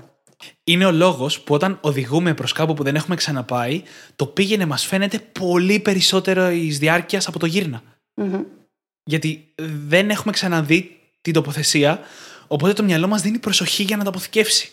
Και δουλεύει πολύ πιο έντονα, εντατικά εκείνη την ώρα. Έτσι. Και βασικός στόχος του μυαλού είναι να φτάσει στο σημείο που θα χρειάζεται να καταβάλει όσο το δυνατόν λιγότερη ενέργεια σε κάτι. Οπότε, εφόσον κάνει την πρώτη καταχώρηση, μετά η διαδρομή μας φαίνεται πολύ πιο εύκολη και γρήγορη γιατί δεν την παρατηρούμε πια. Δεν χρειάζεται δηλαδή, έχει γίνει αυτή η καταχώρηση. Ακριβώς γιατί ο στόχος του εγκεφάλου είναι να μας γλιτώνει πάντα ενέργεια. Και όσο λιγότερη ενέργεια σπαταλάει σε κάτι, τόσο καλύτερα έχει καλλιεργήσει την εκάστοτε δεξιότητα και την έχει μετατρέψει σε αυτοματισμό. Αυτός είναι ο στόχος. Πάντα να φτάνουμε σε αυτό το level. Τα παλάτια της μνήμης, λοιπόν, είναι στην ουσία χώροι τους οποίους στη φαντασία μας τους χρησιμοποιούμε για να καταχωρήσουμε μέσα πληροφορίες και να τις θυμόμαστε. Και μάλιστα πολύ αποτελεσματικά. Εγώ, ας πούμε, όποτε κάνω ομιλία, που μπορεί να κρατήσει και δύο ώρες, μπορεί και παραπάνω, πάντα κάνω παλάτι της μνήμης και ποτέ μα ποτέ δεν. Μάλλον όχι, εντάξει, να μην λέω και ψέματα. Στην τελευταία χρησιμοποίησα διαφάνειες. Γενικά επιλέγω όμως να μην χρησιμοποιώ όχι για να δείξω πόσο τέλεια μνήμη έχω εγώ, αλλά για να δείξω στους άλλους ότι είναι εφικτό, ότι γίνεται να κάνεις μια ομιλία η οποία κρατάει δύο ώρες και να μην χρειάζεσαι ούτε σημειώσεις, ούτε διαφάνειες, ούτε τίποτα. Και να σε διακόπτουν διαρκώς να σε ρωτάνε πράγματα και παρόλα αυτά να μην χάνεις τον ήρμό σου. Και αυτό είναι παλάτι της μνήμης, γιατί έχω χρησιμοποιήσει χώρους, δρόμους, το σώμα μου καμιά φορά, ε, ως παλάτια χώρους που γνωρίζω ήδη, έχω καταχωρήσει εκεί μέσα τις πληροφορίες και τις έχω κωδικοποιήσει με τον τρόπο που είπαμε πριν, με ακραίους τρόπους δηλαδή, πολλούς ακραίους τρόπους. Έχω κάνει συνήθως και την επανάληψη σε αυξανόμενα διαστήματα που χρειαζόταν για να καταχωρηθούν όλα ακόμα καλύτερα. Ποιο επεισόδιο ήταν αυτό, Δημήτρη; Πέντε. Το πέντε. Οπότε, αν δεν το έχεις ακούσει, πήγαινε να το ακούσεις. Και έχουν καταχωρηθεί όλα τόσο καλά που είναι πρακτικά σχεδόν αδύνατο να τα ξεχάσω με λίγο πιο λεπτομέρεια τι είναι το παλάτι της μνήμης, έτσι. Παίρνεις ένα Εγώ προσωπικά έχω πάρει το σπίτι που μένω ή σαν δεύτερο παλάτι το σπίτι στο οποίο μεγάλωσα. Πολλοί κόσμος έχω ακούσει ότι παίρνει τη διαδρομή που έκανε χρόνια πηγαίνοντας στη δουλειά με το αυτοκίνητο. Δηλαδή, yeah.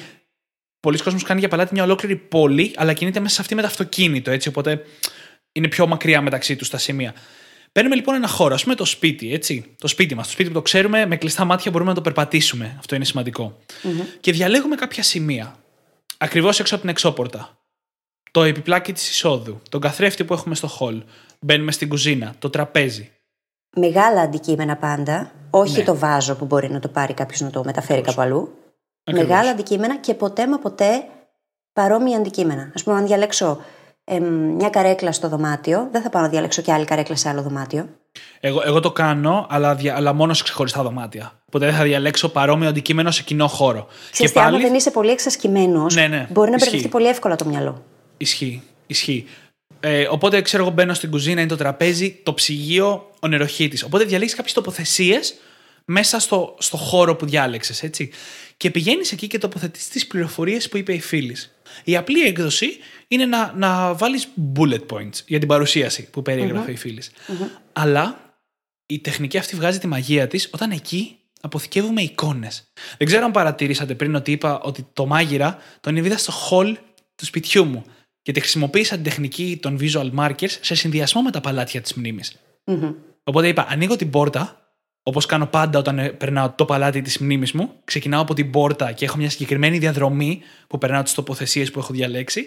Και στην πρώτη θέση μέσα από την πόρτα ήταν ο μαγειρα Με όλο το σκηνικό. Και το απίστευτο, ξέρετε ποιο είναι, ότι εκείνη η μία εικόνα, μία εικόνα, μία θέση στο χώρο, είχε τέσσερα πράγματα μέσα. Ναι. Που σημαίνει ότι στο σπίτι μου που έχω χτίσει 18 τοποθεσίες, μπορούσα άνετα να έχω, αποθηκεύσω 72 διαφορετικές πληροφορίες μόνο σε ένα μικρό παλάτι της μνήμης, στο σπίτι μου. Όσο πιο πολύ εξάσκηση κάνεις και κατέχεις την τεχνική, τόσο περισσότερα πράγματα μπορείς να αποθηκεύσεις. Μπορεί κανείς να αποθηκεύσει ολόκληρους τόμους βιβλίων, αν θέλεις, σε ένα παλάτι. Οι δυνατότητες είναι άπειρες. Δεν υπάρχει ταβάνι. Απλά θέλει εξάσκηση για να το κάνει κανείς. Επίσης, στηρούμε μια σειρά. Έτσι. Πηγαίνουμε συνήθως από τα αριστερά προς τα δεξιά. Αν υπάρχει και λόγος, ειδικά, να κρατήσουμε μια οποιαδήποτε σειρά, ας πούμε στις ομιλίες, αυτό είναι απαραίτητο. Να ξέρεις πού είναι η αρχή, πού είναι η μέση, πού είναι το τέλος. Ναι, ναι. Σε κάποιο άλλο αντικείμενο μπορεί και όχι, αλλά καλό είναι να κρατάμε πάντα μια σειρά σχετική για να μην αλλάζουμε την τεχνική και μπερδευόμαστε. Θέλουμε να είναι οικία και αυτά που βάζουμε μέσα να είναι ναι. τα, τα καινούργια και τα ενδιαφέροντα.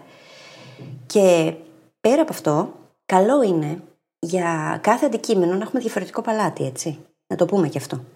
Γιατί μπορεί, αν πάμε να αποθηκεύσουμε στο ίδιο παλάτι πολλά πράγματα, διαφορετικά μεταξύ τους όμως σαν αντικείμενα, ειδικά π.χ. τώρα αν έχει κάποιος να μελετήσει για ένα μάθημα στο πανεπιστήμιο για να πάει να δώσει εξετάσεις, και ένα άλλο μάθημα. Καλό είναι να μην τα μπλέξει μεταξύ τους τα δυο παλάτια. Γιατί υπάρχει περίπτωση να γίνει αυτό το μπέρδεμα και να ταυτίσεις το ένα αντικείμενο με το άλλο και τελικά να, ναι. να γράψεις ναι. άσχημα στι εξετάσεις. Και πρώτα απ' όλα αυτός ο κίνδυνος υπάρχει μόλις ξεκινάς. Έτσι, παρόλα αυτά, και εγώ το, το παλάτι της μνήμης και τα παλάτια της μνήμης τα χρησιμοποιώ για μία χρήση τη φορά. Δηλαδή, θα το χρησιμοποιήσω για να δώσω ένα μάθημα, παραδείγματος χάρη, στο παρελθόν, θα τελειώσει το μάθημα, μετά θα το αφήσω να φύγει, να τα ξεχάσω λίγο, και μετά θα το χρησιμοποιήσω για ένα άλλο μάθημα. Απλά Αυτό με ένα χρονικό κενό. Έτσι, όχι ταυτόχρονα. Ταυτόχρονα θέλεις δύο διαφορετικές τοποθεσίες. Θέλεις δύο διαφορετικές. Αν δεν σε ενδιαφέρει αυτό, μπορείς να χρησιμοποιήσεις το ίδιο παλάτι ξανά και ξανά. Ναι. Και εφόσον δεν θα κάνεις επανάληψη με το ρυθμό που έχουμε δώσει ήδη, το μυαλό σου σιγά σιγά θα αφήσει να ξεθοριάσουν οι μνήμες. Οπότε μπορείς να το ξαναχρησιμοποιήσεις. Αλλά αν τα χρειαζόμαστε ταυτόχρονα, καλό είναι να μην τα μπερδεύουμε μεταξύ τους. Και κάτι που νομίζω ότι οι ακροτές μας θα τους αρέσει πολύ να μάθουν είναι ότι η τεχνική του παλατιού της μνήμης βγήκε στην αρχαία Ελλάδα από τον mm. Σιμονίδη τον Γκίο. Ναι.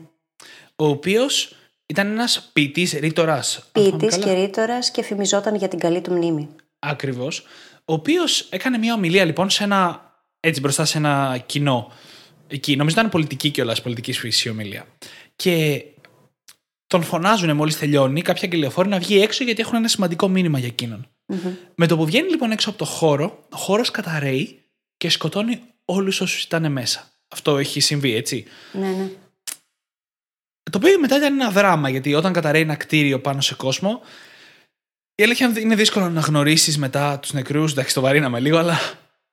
Το, το ενδιαφέρον όμως είναι ότι ο Σιμονίδης έκλεισε τα μάτια και συνειδητοποίησε ότι μπορούσε να επαναφέρει στο μυαλό του κάθε λεπτομέρεια, ειδικά με βάση την τοποθεσία. Δηλαδή, πού καθόταν ο καθένας. Ναι. Και πήρε, λέει, τους συγγενείς έναν έναν από το χέρι και τους πήγε εκεί που καθότανε ο δικός τους άνθρωπος. Και έτσι, λέει, γεννήθηκε το παλάτι της μνήμης. Η ικανότητα να χτίζουμε στο μυαλό μας χώρους και να χρησιμοποιούμε τις τοποθεσίες ως βάση για την απομνημόνευση.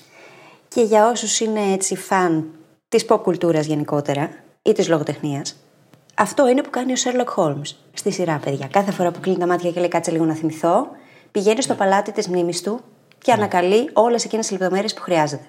Ναι. Είναι αυτό εκεί, ακριβώς το πράγμα. Εκεί που ανεβοκατεβαίνει και τις σκάλες και όλα αυτά, αυτός ο χώρος που βρίσκεται είναι το παλάτι της μνήμης του, το δικό του. Ναι.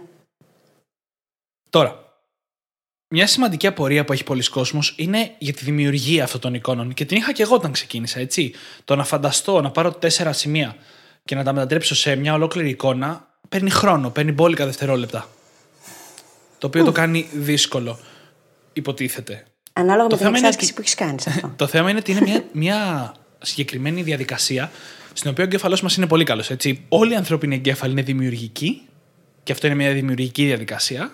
Εγώ τη λέω οπτική δημιουργικότητα. Ακριβώς. Συγκεκριμένη. Μ' αρέσει πάρα πολύ ο όρος. και όλοι οι εγκέφαλοι είναι επίσης πολύ καλοί στο να αποθηκεύουν αυτές τις εικόνες, έτσι. Οπότε, όσο περισσότερο δημιουργούμε τέτοιες εικόνες, ναι, στην αρχή είναι αργή διαδικασία. Στην αρχή μπορεί να σου πάρει και 20 δευτερόλεπτα και μισό λεπτό να χτίσει μια εικόνα. Αλλά πάρα πάρα πολύ σύντομα αυτή η διαδικασία γίνεται πάρα πολύ γρήγορη. Για να δέσουμε τις τεχνικές μαζί, θα σου πω μία από τις καλύτερες τεχνικές που χρησιμοποιούν οι πρωταθλητές μνήμης όντως στους διαγωνισμούς για να αποθηκεύσουν τη σειρά μιας τράπουλας. Παίρνεις 52 ανακατεμένα φύλλα και σε λίγο χρόνο πρέπει να απομνημονεύσεις τη σειρά των φύλων. Η τεχνική είναι σχετικά απλή, έτσι. Ανάγουμε ένα πρόσωπο, μία δράση και ένα αντικείμενο σε κάθε χαρτί. Οπότε, ο Άσος Καρό, στη δικιά μου αντιστοιχεία, είναι ο Μάικλ Τζόρταν να καρφώνει μια μπάλα του μπάσκετ. Στην. ε, το 10 καρό είναι ο Bill Gates να ρίχνει μπουνιά σε μια οθόνη. Ενώ δημιουργούμε λοιπόν εικόνες. Και μετά, όπως παίρνουμε τα φύλλα 3-3, συνδέουμε το πρόσωπο, το, αντικείμενο, το ρήμα και το αντικείμενο από το κάθε φύλλο χωριστά. Οπότε είναι ο Μάικλ Τζόρταν να ρίχνει μπουνιά σε ένα ρόπαλο του baseball από μια άλλη κάρτα, ας πούμε. Αυτό το χρησιμοποιούμε μετά, το, απο- το αποθηκεύουμε αυτό μετά σε μια τοποθεσία στο παλάτι μνήμης μας και έτσι έχουμε απομονωνεύσει τα πρώτα τρία φύλλα από τα 52. Και συνεχίζουμε να το κάνουμε αυτό για 17 φορές για 51 φύλλα και περισσεύει ένα, έτσι. Θυμηθείτε τι είπα πριν, έχω 18 θέσεις στο παλάτι μνήμης μου. Δεν είναι τυχαίο. Δεν είναι τυχαίο. Έτσι το προπόνησα. Αυτό έκανα για προπόνηση. Και είδατε τι μου συνέβη εμένα πριν, έτσι. Μου είπε κάτι ο Δημήτρης και έγινε παπ, παπ, παπ, κατευθείαν έκανα την εικόνα. Ο- Ναι.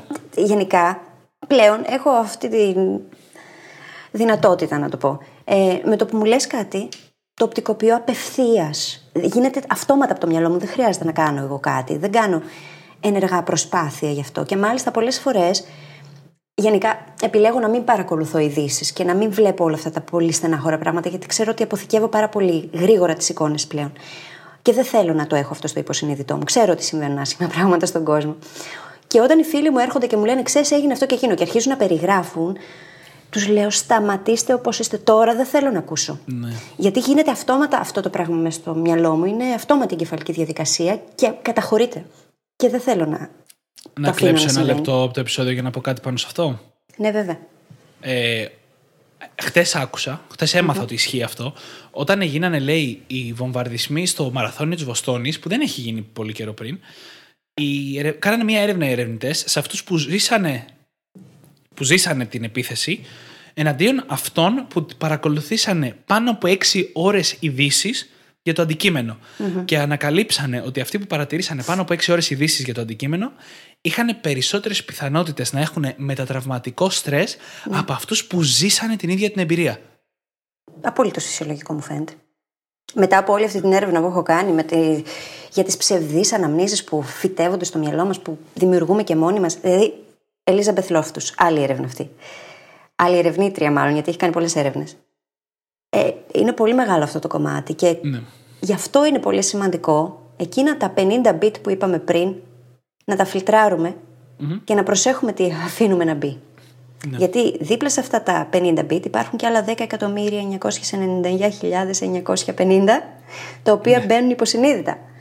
Και καλό είναι να, να φιλτράρουμε λίγο το περιβάλλον μας και τον τρόπο που ζούμε, το τι συζητάμε, το πώς αντιμετωπίζουμε τα πράγματα, γιατί όλα αυτά καταχωρούνται κάπου. Και μετά γιατί- καθορίζουν τη συμπεριφορά μας, έτσι. Ναι, ναι, γιατί τείνουμε να μιλάμε πολύ για το τι τρώμε, τι άσκηση κάνουμε, πώς κοιμόμαστε και είναι πάρα πολύ σημαντικά. Αλλά αγνοούμε το τι προσλαμβάνουμε, τι ταΐζουμε τον εγκέφαλό μας. Ακριβώς. Ότι έχει, και έχει τε- εξίσου μεγάλη σημασία με τα υπόλοιπα. Λόγω αυτών που είπαμε Πολύ μόλις, έτσι. μεγάλη. Πολύ μεγάλη. Γενικά όλο αυτό είναι κομμάτι της ίδιας της επιγενετικής που είπαμε στην αρχή. Ο τρόπος που σκεφτόμαστε.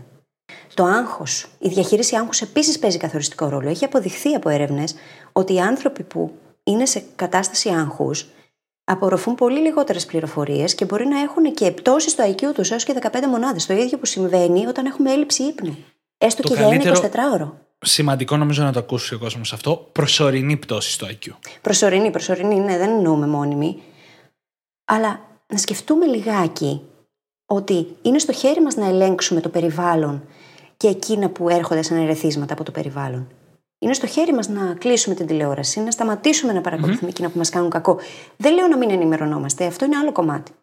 Αλλά το να παίζει συνεχώς κάτι τέτοιο στο χώρο μας και εμείς υποσυνείδητα να το λαμβάνουμε, γιατί είπαμε 11 εκατομμύρια bit, 11 εκατομμύρια bit ανά δευτερόλεπτο, χωρίς να δίνουμε σημασία εμείς συνειδητά, αλλά παρόλα αυτά αυτά περνάνε, είναι πολύ σημαντικό να το ελέγχουμε. Μας επηρεάζουν και σε βιολογικό επίπεδο όλα αυτά.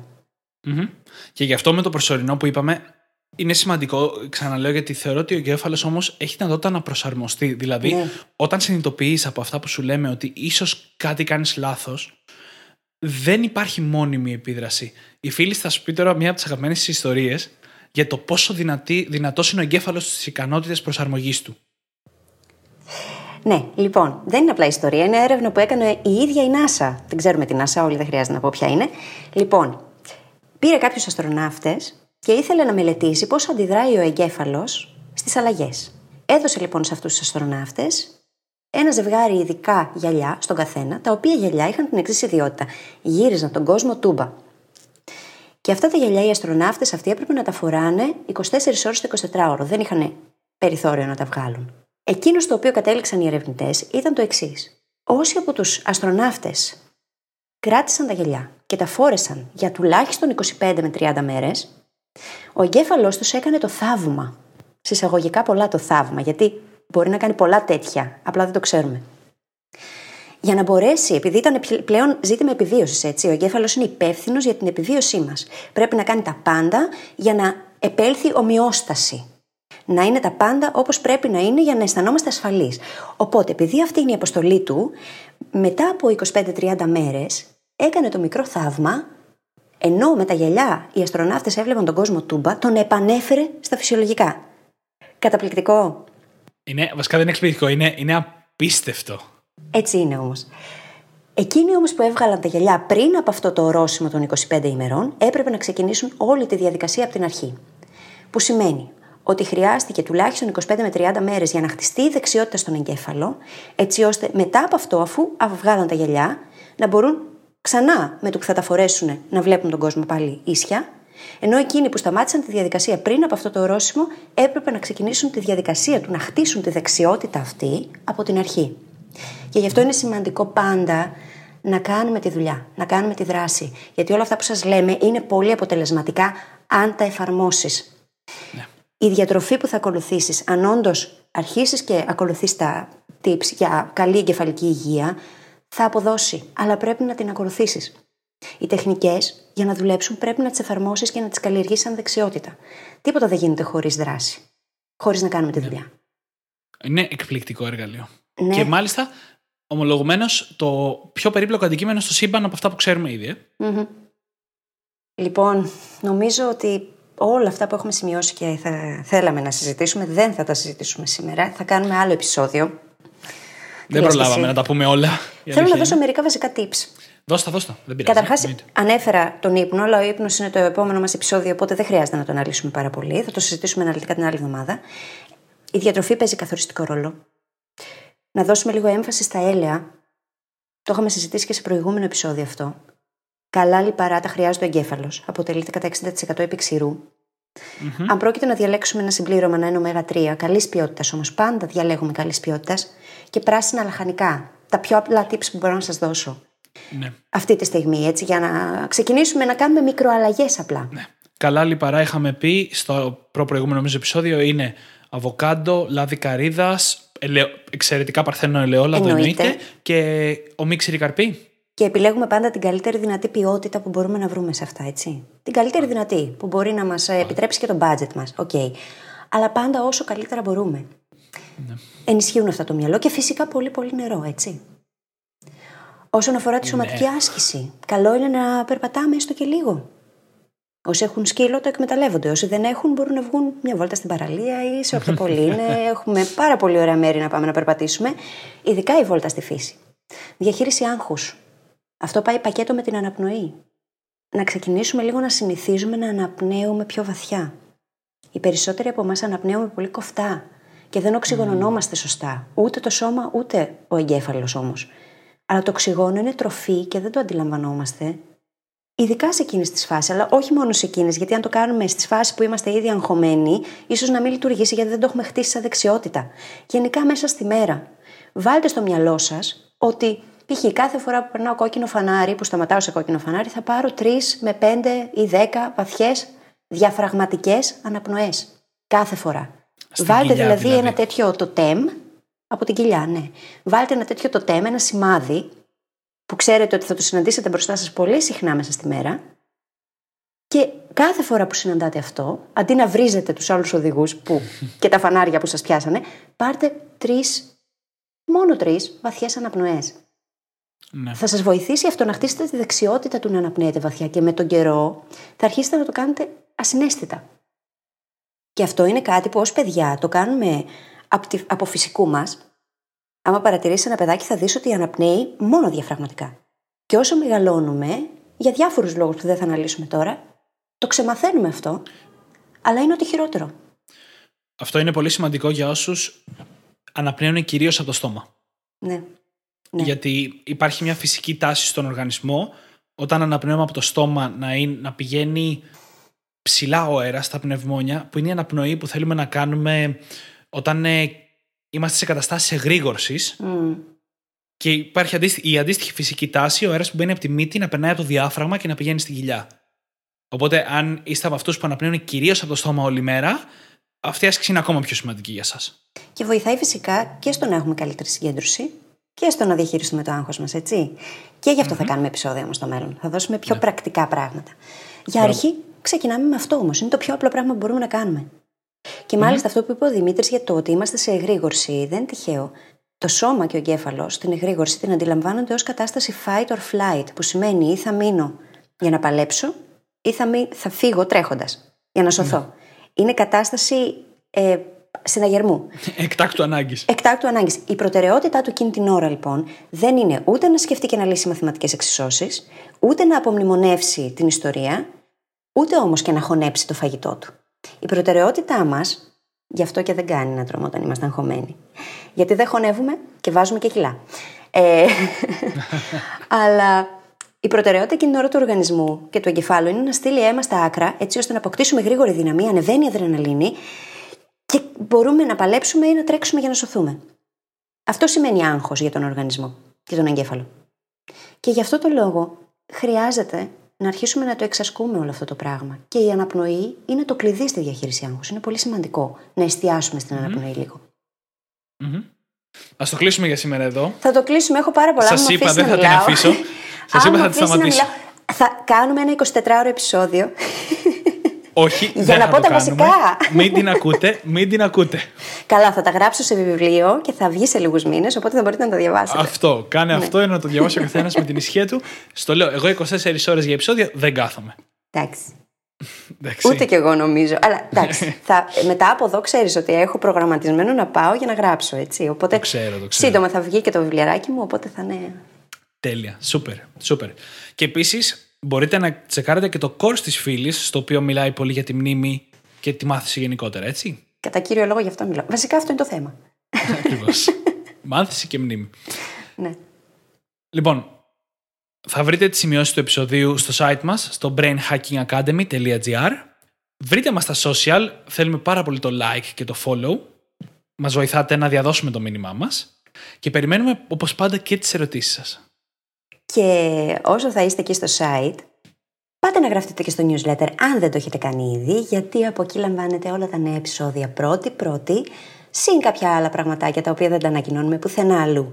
Και θα σας ζητήσω να πάτε να μας κάνετε ένα πολύ ωραίο πεντάστερο review σαν της Μαρίας στην Ενάδη πριν, γιατί μας βοηθάτε έτσι να ανέβουμε και μάλιστα χθες είδαμε, και δεν το είπαμε αυτό Δημήτρη νωρίτερα, γιατί το γιορτάσαμε, Ναι, ναι, ναι. ότι είμαστε στα 10 καλύτερα προτινόμενα. Τι ήταν αυτό; Ναι, εί- είμαστε στην ελληνική podcast αγορά του iTunes. Είμαστε μέσα στα top 10 ε, charts, στα top 10 podcast και επίσης μπήκαμε και στα νέα και αξιοσημείωτα, που είναι η κατηγορία του iTunes για νέα ε, podcast τα οποία πηγαίνουν αρκετά καλά.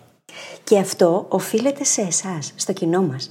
Και σας ευχαριστούμε πολύ. Οφείλεται στα reviews που κάνατε, στο ότι μας ακούτε, μας κάνετε αυτή την τιμή και μάλιστα βλέπουμε από τα στατιστικά ότι ακούτε και ολόκληρα τα επεισόδια έτσι. Αυτό για μας είναι Ναι. πάρα πολύ μεγάλη επιβράβευση όλο αυτό. Όχι για τους αριθμούς, αλλά γιατί είστε εσείς εδώ μαζί μας. Οπότε πήγαινε να μας κάνεις και ένα ωραίο review πεντάστερο στο iTunes, Podbean, Stitcher, από όπου και αν μας ακούς. Και αυτά για σήμερα. Για να το διαβάσουμε και στον αέρα, έτσι. Φυσικά εννοείται ότι θα το διαβάσουμε στον αέρα. Σε ευχαριστούμε πάρα πολύ που ήσουν μαζί μας και καλή συνέχεια. Καλή συνέχεια.